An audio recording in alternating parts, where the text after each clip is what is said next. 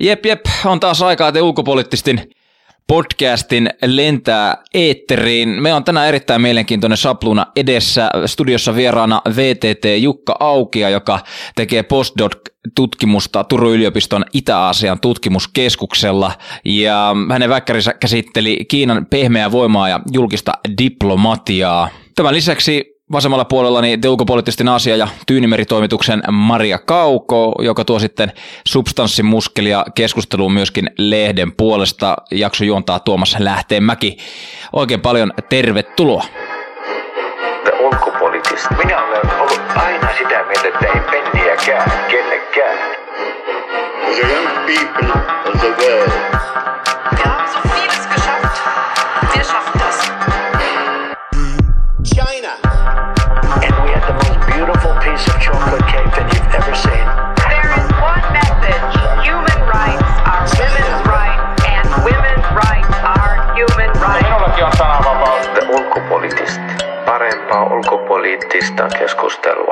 No ehkä ihan tähän lä- lämmitykseksi olisi ehkä äh, sulta Jukka kiva kuulla sitä, että nyt kun puhutaan tästä soft powerista, niin sanotusti pehmeästä vallasta, niin voitko sanoa kuulijoille parilla lausella, että mitä itse asiassa tarkoittaa?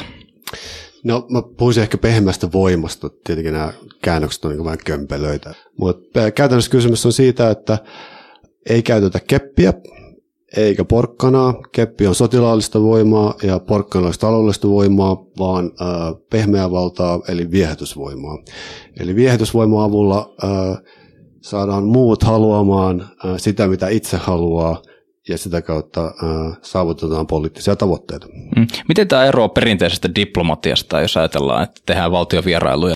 No mun nähdäkseni perinteinen diplomatia, samoin kuin julkinen diplomatia, on osa pehmeän voiman käyttöä ilman muuta. Joo, mä voisin oikeastaan tästä jatkaa siitä näkökulmasta hieman, että tämä pehmeän vallan tai voiman käsitehän tulee tosiaan tuolta amerikkalaisesta kansainvälisen politiikan tutkimuksesta, jossa Joseph Nye tämä ensimmäisenä tosiaan 90-luvulla tosiaan lanseerasi ja sitten 2000-luvulla sitä tuli vielä paremmin tunnetuksi käsitteenä, niin mua ehkä lähinnä kiinnostaisi nyt kysyä Jukalta lähinnä sitä, että koska tässä amerikkalaisessa kontekstissa niin on usein nähty, tämä pehmeä valta ikään kuin kumpuaa tämmöistä niin kulttuurista piirteistä ja poliittisista arvoista ja toisaalta sitten ulkopolitiikasta, erityisesti silloin, kun muut pitää sitä jotenkin niin kuin legitimiteettinä tai moraalisesti hyväksyttävänä.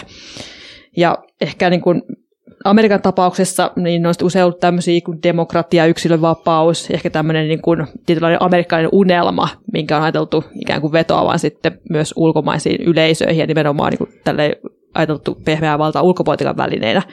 Niin miten nyt sitten Kiinan tapauksessa, että, että mitä oikeastaan on ne kulttuuriset piirteet tai ehkä niin kuin poliittiset arvot tai muut, joista Kiina ikään kuin ammentaa tätä pehmeää valtaa? Niin, onko niitä? Tämä on tosi hyvä kysymys ja joskus toivoisin, että kiinalaiset ehkä itsekin miettisivät näitä asioita vähän enemmän. Mm, omasta tutkimuksessani mä keskittynyt siihen, miten Kiina on niin kuin lokalisoinut tämän käsitteen ja, ja oikeastaan soveltanut sitä omiin tarkoitusperiinsä. Ja se eroaa aika lailla sitten tästä alkuperäisestä Joseph Nye käsitteestä. Tota noin, niin he kokee, että, että tota noin, niin se ei kumpua tällaisesta spontaanista kansalaisyhteiskunnasta, vaan ehkä tällaisesta nimenomaan niin kuin enemmänkin taloudellisista saavutuksista ja, ja, ja väkevästä keskiluokasta ja, ja tietenkin myöskin niin kuin vahvasta autoritäärisestä hallinnosta. Mm. Mun on pakko hypätä tähän väliin oikeastaan, että tämä soft power pyörii vielä mun päässä, niin on, onko tämä terminä uusi? Miten uusi juttu tämä on? Ja toisaalta voisin jatkaa vielä sillä kysymyksellä, että miten tämä oikeastaan niin eroaa tämmöisestä suoranaista niin propagandasta tai julkisuusdiplomatiasta tai maakuvatyöstä, mitä ehkä nykyään vaikka Suomikin tekee paljon maailmalla. Tämä ei ole mustavalkoinen kysymys missään nimessä, ja nämä on veteen piirrettyjä viivoja nämä erot. Mä sanoisin, että, että, että eipä juuri mitenkään. Et se on ihan kauneus on katsojan silmässä, ja tota, niin jos haluaa olla tyly, niin voi sanoa, että pehmeä voima ja diplomatia yleensä niin on propagandaa. Mm. No, no, jos me lähestytään tätä asiaa toisesta kulmasta si- siinä mielessä, että onko pehmeä valta soft power vaan Kiinan juttu, tekeekö muut valtiot tätä samaa? No julkisen diplomatian ja diplomatian kautta ilman muuta ja maabrändäyksen kautta niin kuin Suomessa, että, että mikä se Suomen maabrändiryhmän lopputulos nyt oli, että tota noin, niin viestitään maailmalle, että Suomessa taivaat on sinisiä ja lumi on valkoista. Ja niin kuin mä joskus sanoin, että, että, että ei haluta viestiä rakenteellisesta korruptiosta eikä tota noin, niin alkoholiongelmista, vaan, vaan keskitytään niin positiivisiin seikkoihin. Toki mä semmoisen voisin sanoa, että että tota, niin mä puhuin tästä propagandan ja soft powerin erosta yhden äh, Fudanin yliopiston kiinalaisen professorin kanssa, joka mun mielestä tarjosi parhaan niin tällaisen, tai toistaiseksi parhaan selityksen, mikä mä oon kuullut. Ää, ja se liittyy tietenkin kapitalismiin ja markkinatalouteen siinä mielessä, että, jos ennen propagandaan uhrit ei saanut valita, mitä he kuuli, niin nykyään ää, Kiinan valtio käytännössä määrittää sen viitekehyksen, mitä kulttuuri teollisuus tuottaa, mutta loppujen lopuksi niin kuluttaja päättää sen, mitä tuottaja kuluttaa ja, ja mille soft power tuottajalle he altistuu. Eli tämä käytännössä on propagandan ja soft powerin ero niin kuin kiinalaisen käsityksen mukaan. Mä voisin oikeastaan tuohon vielä vähän pureutua, että, sä tuossa mainitsit jo aikaisemmin, että Kiinan tapauksessa niin tämä soft power ei olisi ainoastaan niin kuin ulkopolitiikan välineenä käytetty tämmöinen voimavara, vaan myös kohdeyleisönä olisi osittain myös tämä kotimainen yleisö. Niin voitko vielä avata hieman tätä jaottelua ja mitä ehkä on sitten ne tavallaan seikat, mitä siellä taustalla on, että millä asioilla vedotaan sinne ulkomaiselle yleisöön ja millä taas sitten siihen kotimaiseen yleisöön? No käytännössä se niin kuin aina, niin voidaan, niin kuin, kun puhutaan Kiinasta, niin, niin usein voidaan vetää kaikki asiat aina takaisin niin kuin Kiinan kommunistisen puolueen legitimiteettiin ja siihen valta-asemaan. Ja tota noin, niin he haluaa käyttää näitä niin pehmeän vallan tai pehmeän voiman periaatteita oman valtaisemansa pönkittämiseen. Eli käytännössä promotoidaan hankulttuuria valtakulttuuriksi kulttuuristen vähemmistöjen kustannuksella. Ja, ja samalla poimitaan konfutselaisuudesta sellaisia kohtia, mitkä tukee heidän yksinvaltiuttaan. Ja, ja tätä he kutsuu sitten pehmeäksi kulttuuriseksi voimaksi. Aivan, ja tämähän onkin mielenkiintoinen siis kehitys, mitä Kiinassa on ollut nähtävissä, että tämä konfutselaisuus on saanut ihan semmoista uutta virtaa tässä niin kuin viimeisten ehkä vuosikymmenen aikana.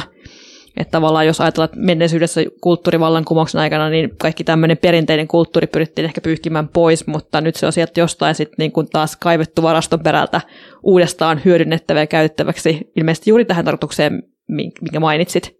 Juuri näin. Ja, ja totta kai siinä, siinä on kauhean ironian, ironia, ironinen sävy.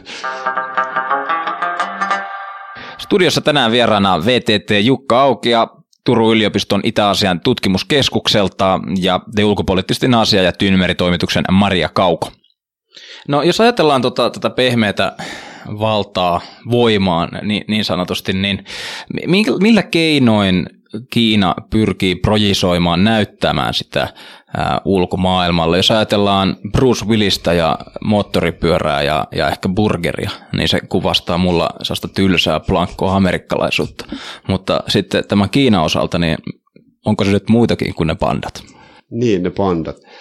Mä kuulun siihen eikä luokkaan, joka kasvoi just näiden Stalloneiden ja villisten action-leffojen niin parissa. Ja, tota, noin, ja, ja Amerikana tarkoittaa mulle nimenomaan sitä. Ja, ja, ja Englannin mä opin e, televisiosta action-leffojen kautta.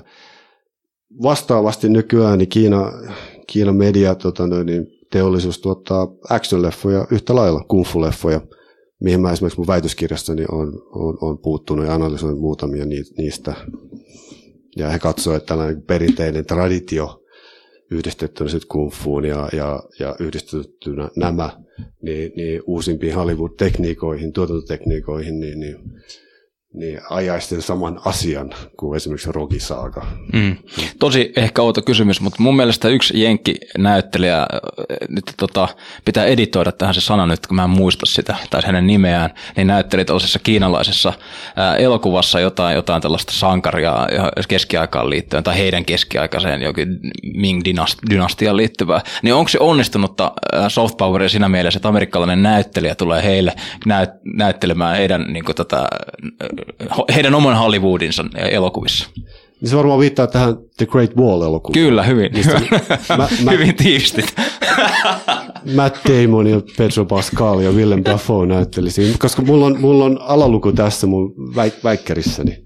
Ja tota noin, niin se, tämä leffa vastaanottohan oli, niin kuin, oli aika mielenkiintoinen lännessä. Ja sitä syytettiin whitewashingista, just nimenomaan siitä, että, että, tota noin, että, että läntinen valkoinen sankari asetetaan tällaiseen ja tulee Kiinaan ja pelastaa Kiinan ja, ja, ja, ja tota, noin, se olisi jotenkin loukkaavaa sitten ei-läntiselle maailmalle. Hmm. Mutta se elokuva ei pyrkinyt missään nimessä siihen, vaan siinä näytettiin niin kuin läntinen maailma ja läntiset ihmiset tällaisina niin kuin kierroina, likaisina ihmisinä, jotka tuli Kiinaan varastamaan heidän salaisuuksiaan, tässä tapauksessa ruutia.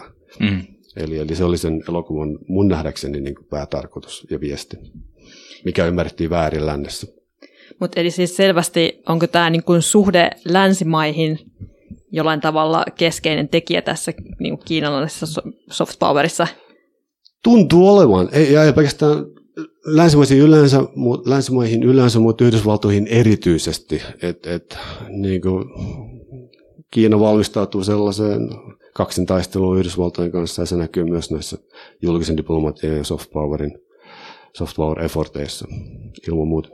Mä mietin tota, niin kuin edelleen tätä soft poweria ja sen laajuutta ja miten sitä pystyisi niin kuin ehkä kuulijalle vielä niin kuin tiivistämään tai tekee sitten jonkun sen ehkä aineellisemman asian, niin puhutaanko rahasta nopeasti? Miten isoissa sfääreissä me liikutaan? Mä voisin vielä jatkaa että Tuomaksen kysymystä sillä, että koska me tiedetään kuitenkin hyvin, että soft power on ollut sellainen hyvin niin kuin tiedostettu ja järjestelmäinen tavallaan politiikka myös Kiinassa sen suhteen, että siellä on pystyt, pyritty siis järjestelmästi panostamaan. Tämä alkoi jo silloin Hu Jintaon aikana, Xi Jinping on jatkanut samaa linjaa, ja joidenkin lähteiden mukaan niin tavallaan Kiina käyttäisi nykyään tämmöisen ulkoiseen propagandaan niin sanotusti, niin jo tuommoista 10 miljardia USA-dollaria vuosittain, mikä on ihan hirvittävä summa ajateltuna siihen, että vaikka jenkit samaan aikaan, niin State Department käyttää tuommoinen 670 miljoonaa vuodessa. Niin siis mun kysymys on lähinnä se, että, että mihin hittoon siis tämä raha niin on laitettu? Että et näihin kung fu-elokuviin vai mihin? Muun muassa niihin, joo. Mutta sun budjettiin, Yhdysvallan State Department budjettiin pitäisi laskea myös ne Hollywood-elokuvien budjetit, ja sitten oltaisiin ehkä vähän samoilla tasoilla, mä voisin kuvitella. Mutta mut, mut kiinalaiset valtion mediayhtiöt myös ostaa ulkomaalaisia mediayhtiöitä, niin kuin esimerkiksi Australiassa, ja, ja osuuksia ja kokonaan niitä, ja käyttää niitä oman propagandansa levittämiseen, eli, eli siihen kuuluu myös iso osa rahaa. Mm. Ja sitten jos, jos mennään nopeasti vielä, jotenkin kiinnostaa nyt tuo taidekenttä, niin, niin mitäs muut, kirjallisuus, perinteiset kuvataiteet, tämän tällaista, onko näillä, näiden saralla, kuuluuko tämä tähän soft poweriin? Mun nähdäkseni kyllä. En, en nyt osaa mainita yhtään kirjaa, ei tule mieleen, mutta terrakotta-näyttelyt on tosi hyvä esimerkki. Ilman muuta, kaiken näköinen taide, taidevienti. Sehän on äh, perinteistä tällaista niin kuin sosialististen maiden tota, noin, jo kommunismiaikaan niin, niin, niin tällaista perinteistä toimintaa. Eli selkeästi, okei, tämä taidepuoli on yksi, ja media tuli jo mainituksi osittain, esimerkiksi kiinalaiset valtion mediat Xinhua nyt erityisesti, ja CCTV, niin hän on niin kuin merkittävästi laajentaneet toimintojaan ulkomailla – ja varmaan se on ainakin yksi sellainen kanava, mitä kautta näitä Kiinan mahdollisia viestejä sitten ja mielikuva halutaan rakentaa. Mutta miten nyt sitten nämä kiistellyt Konfutse-instituutit, joista on myös paljon ollut mediassa puhetta maailmalla. Eli käsittääkseni suunta on ollut vähän sen suuntainen, että äh, siis Konfutse-instituuttien määrä nykyään on jo, taitaa olla sata päin, mutta nyt se keskustelu tavallaan ainakin Jenkeissä ja tietyissä eurooppalaisissa maissa on lähtenyt myös siihen suuntaan, että, että pitäisikö näistä mahdollisesti jo luopuakin, koska ää, ne viestit tavallaan, tai ainakin konflikti tässä toiminnassa ehkä pyritään välttelemään tiettyjä osa-alueita, mistä ei haluta puhua, ja jonka sitten on koettu ehkä rikkomaan tämmöistä niin kuin yliopistoihin kuuluvaa akateemista vapautta, koska aika useinhan nämä toimii just nimenomaan niin yliopistojen yhteydessä, niin kuin myös Helsingissä. Mua on yllättänyt tämä viimeaikainen keskustelu, just Yhdysvalloissa on käyty ja niitä on lopetettu. Ja ihan niin kuin he olisivat yllättynyt, yllättyneitä tästä asiasta, että hetkinen, että, että, niin, että, että se onkin Kiinan valtiojohto, joka määrää yhtäkkiä heidän kurrikulumiaan. Että, mua on yllättynyt se, että he on ollut yllättyneitä tästä asiasta. Joo. Ja mm. samalla kiinalaisten myös siis nykyään varmaan, mikä on yksi heidän merkittävä tapa myös ulkomaalaisia altistaa kiinalaiselle kulttuurille ja kiinallinen totta kai nämä stipendien myöntämiset. Et Kiinahan myöntää nykyään hirvittävän määrän stipendejä ulkomaalaisille opiskelijoille. Siitä voisi tietysti olla montaa mieltä, että mikä se lopputulos on, että onko se sen mukainen, mitä Kiina se tavoittelee, koska itsekin voin sanoa, että on kaksi vuotta Kiinan valtion stipenditä Kiinassa opiskellut ja en nyt ole ihan vakuuttunut siitä, että onko lopputuote se, mitä, mitä Kiinan valtio ehkä sitä haki. Joo, itse olen vuoden tehnyt. No niin. Voin myös sanoa, että jos tehtäisiin kysely, niin kuin loppu, loppukysely, niin se ei välttämättä olisi niin kuin heidän toivomansa mukainen. Kyllä. Oikeastaan tästä ehkä Kiinan soft power-keskustelusta haluaisin ehkä vetää Jukka sun tekemisiin tällä saralla ja, ja sun väitöskirja ja tähän aiheeseen ylipäätään. Voisitko kertoa hieman, että mitä itse asiassa ää, tällä hetkellä teet? No nyt mä oon tällä hetkellä niin aloittamassa uutta tutkimusprojektia. Kolmen vuoden projekti, joka pyrkii kartoittamaan kiinalaisia sijoituksia Itä-Euroopassa, mutta ei pelkästään niitä, vaan myöskin julkisen diplomatian toimia, Kiinan muuttoliikettä ja yleistä aktiviteettia Itä, Keski- ja Itäisessä, Itä-Euroopassa ja, ja, ja sitä, että miten se vaikuttaa maan sanotaan yleiseen ilmapiiriin, julkiseen mielipiteeseen Kiinaan ja ehkä maan ää, politiikkaan Kiinaa ja, ja myös EUta kohtaan. Oikeastaan tästä voisi mennä sitten siihen, että, että miten tämä kiinalainen soft power niin näkyy sitten täällä in action niin sanotusti. Että voiko esimerkiksi katsoa, että, että näissä asioissa, mitä sä Itä-Euroopan kohdalla tutkit, niin onko siinä kysymys nimenomaan niin pehmeän vallan käytöstä, vai miten, miten se kiinalainen soft power näkyy esimerkiksi täällä niin Euroopassa sun mielestä? No se näkyy ennen kaikkea tällaisten isojen infrastruktuuriprojektien rahoittamisen kautta, jonka myötä Kiina haluaa parantaa omaa maa- ja imagoaan näissä kyseisissä maissa. Ja tota noin, sit mun mielestä se on, se on pehmeää valtaa taloudellisten sijoitusten kautta. Ja onko mä oikeassa siinä, että, että sun väitöskirjassa sä nimenomaan tavallaan väität, että tässä pehmeän vallan käytössä on Kiinan kohdalla paljon kysymys siitä, että he ikään kuin itse hakevat semmoista hyväksyntää muilta. Nyt jonkunlainen tämmöinen um, nöyryyttämisen historia painaa edelleen siellä vaakakupissa ja nyt halutaan niin kuin hyväksyntää sitten ulkomaailmalta. Onko Joo, näin? Kyllä näin on, näin on ilman muuta. Eikä, eikä tämä ole mikään niin kuin mun mielipiteeni. Mm. Että, tota noin, että, että kyllähän he itsekin puhuu uh, century of humiliation Kyllä. Ja, ja sen, sen korjaamisesta. Ja, ja tota noin, niin tämä narratiivi on, on, on kaikille Kiinaa seuraaville tuttu.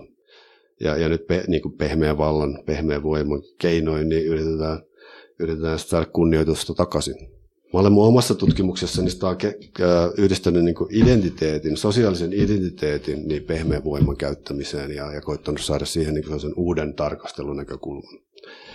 Eli, eli identiteetillä mä tarkoitan ö, itsestä tai itse itselle itsestä kerrottua tarinaa, jota sitten testataan sosiaalisessa kanssakäymisessä. Ja jos se tarina ei ole uskottava muille, niin seuraa epäkunnioituksen tunnetta.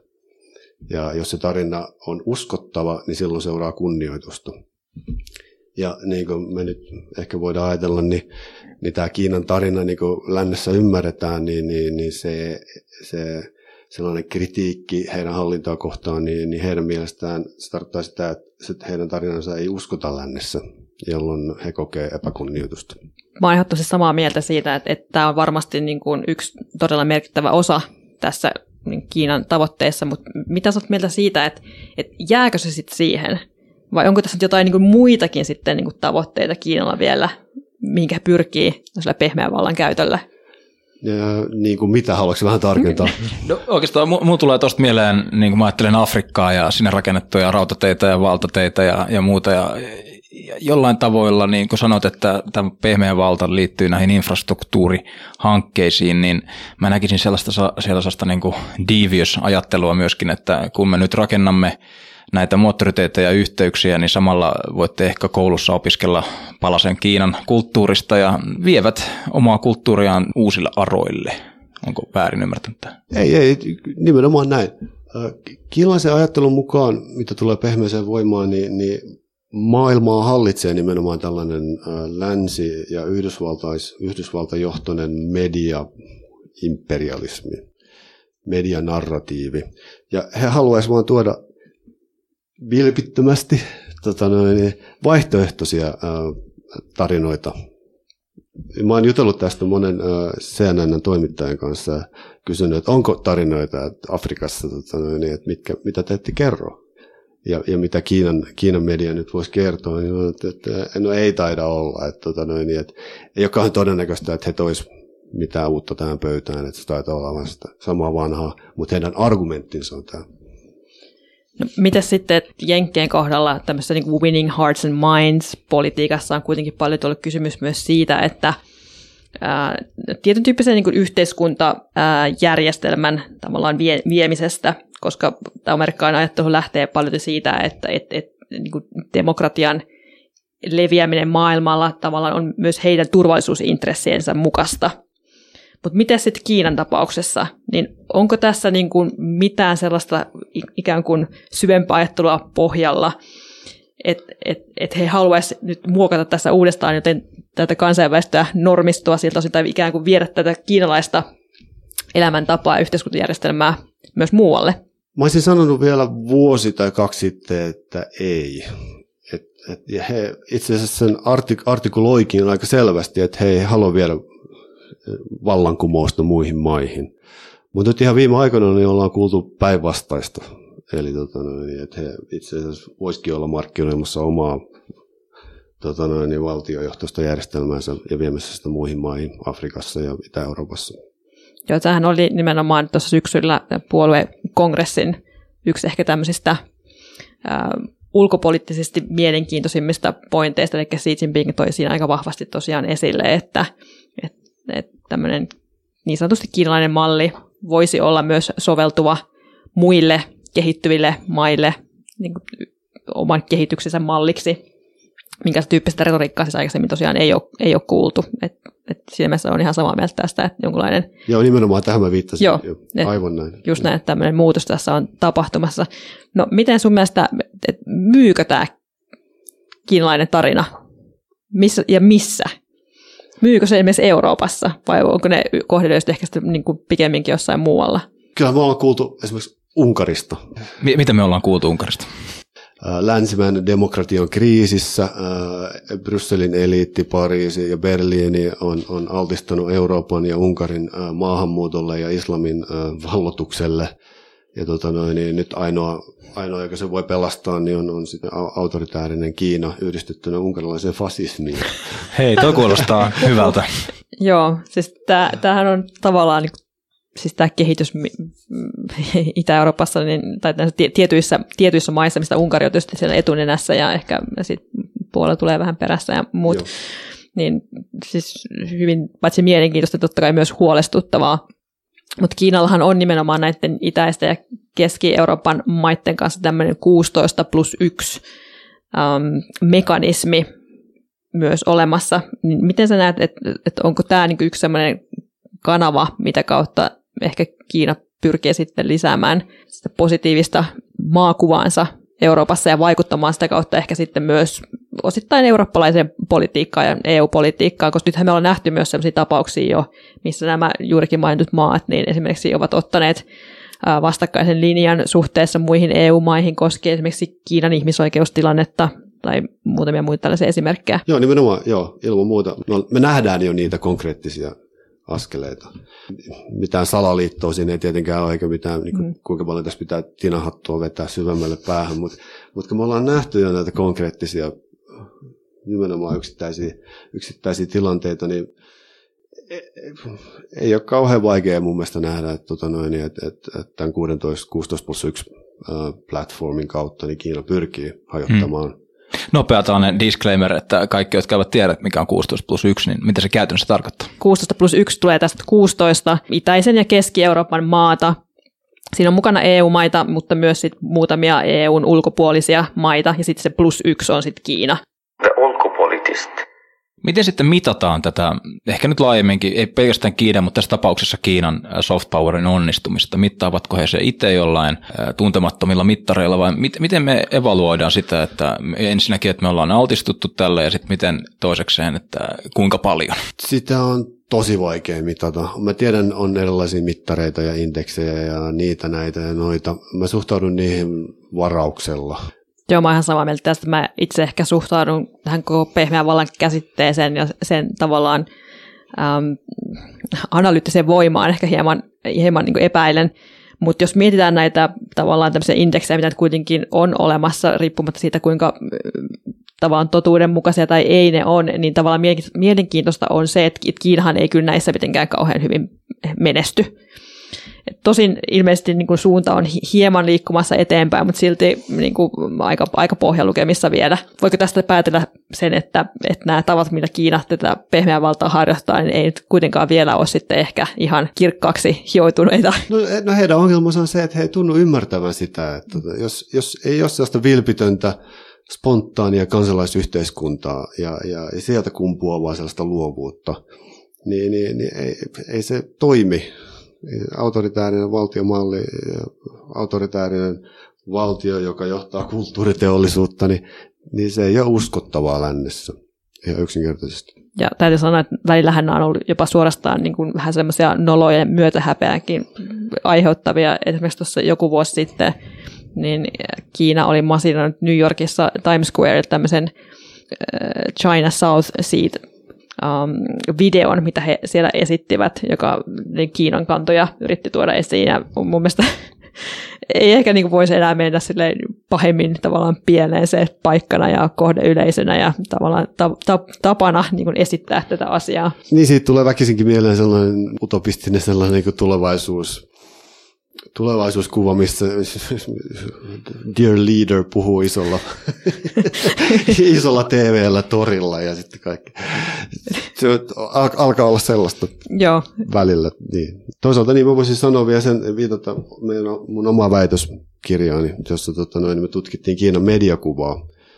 Me käytiin Reutersin aineistosta yli puolitoista miljoonaa artikkelia läpi muutaman informaatioteknologialaitoksen tutkijan kanssa. Ja, meidän tulosten mukaan niin Kiinan länsimainen mediakuva on itse asiassa kohtuullisen, suhteellisen positiivinen. Ja, ja se ei käy yksin sen heidän sellaisen niin kuin diskurssin kanssa, joka väittää, että läntinen media kategorisesti demonisoi Kiinaa. Että et, et heillä on myös tällainen ää, ajatus, että et, et, että heitä kohdellaan kaltoin läntisessä mediassa ja tota, noin, läntinen media vihaa heitä ja läntiset journalistit on aina heitä vastaan. Miten sitten, jos ajatellaan muuttuvia niin kuin median käytön tapoja ja Kiinassakin on ihan todella paljon nuoria ihmisiä ja he käyttää näitä eri appeja, eri digitalisaation välineitä, niin kun siellä nyt kuitenkin varmaan pysytään kritisoimaan jo sitä propagandaa, eikö se ole aika läpinäkyvää, että tämä, jos tämä softpower ei ns. toimittaa, että se tekee tällaisia vähän koomisia eleitä ulkomailla, niin eikö se sisäinen, varsinkin nuorten käsitys tästä, niin voisi kuvitella, että he eivät suosi sitä, koska se on vähän hassua ja vähän niin kuin setämäistä. Ja sitten tämä amerikkalainen on todella coolia ja moottoripyöräistä. Moottoripyöräistä. Ja moottoripyörän korjaus. Tota, joo, siis kun seuraa kiinalaista sosiaalista mediaa, niin, niin mua aina ihmetyttää, että kuinka luovia ja hauskoja ne ihmiset on. Ja, ja jos tota, noin, niin Kiinan valtio luopuisi kontrollista ja sensuurista, niin, niin, niin siellä olisi todella valtava pehmeä voimapotentiaali. Mutta jostain syystä he ei halua sitä tehdä ja, ja se menee hukkaan.